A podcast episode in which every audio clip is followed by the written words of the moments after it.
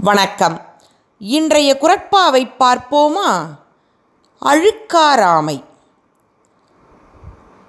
நாம் சரியான நேரத்தில் உணவு உண்ணல் உறங்குதல் படித்தல் என பல செயல்கள் இயல்பாக நடைபெறும் வண்ணம் நமது உடலையும் மனத்தையும் பக்குவப்படுத்தி வைக்கிறோம். அதைப் போலவே இயல்பாக எப்பொழுதும் நம் மனத்தில் பொறாமை குணம் தோன்றா வண்ணம் மனத்தை பழக்கி பக்குவப்படுத்தி வைக்க வேண்டும் என்கிறார். ஒழுக்காரா கொள்க ஒருவன் தன் நெஞ்சத்து அழுக்காறு இல்லாத இயல்பு.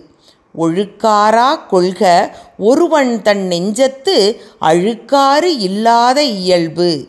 நன்றி.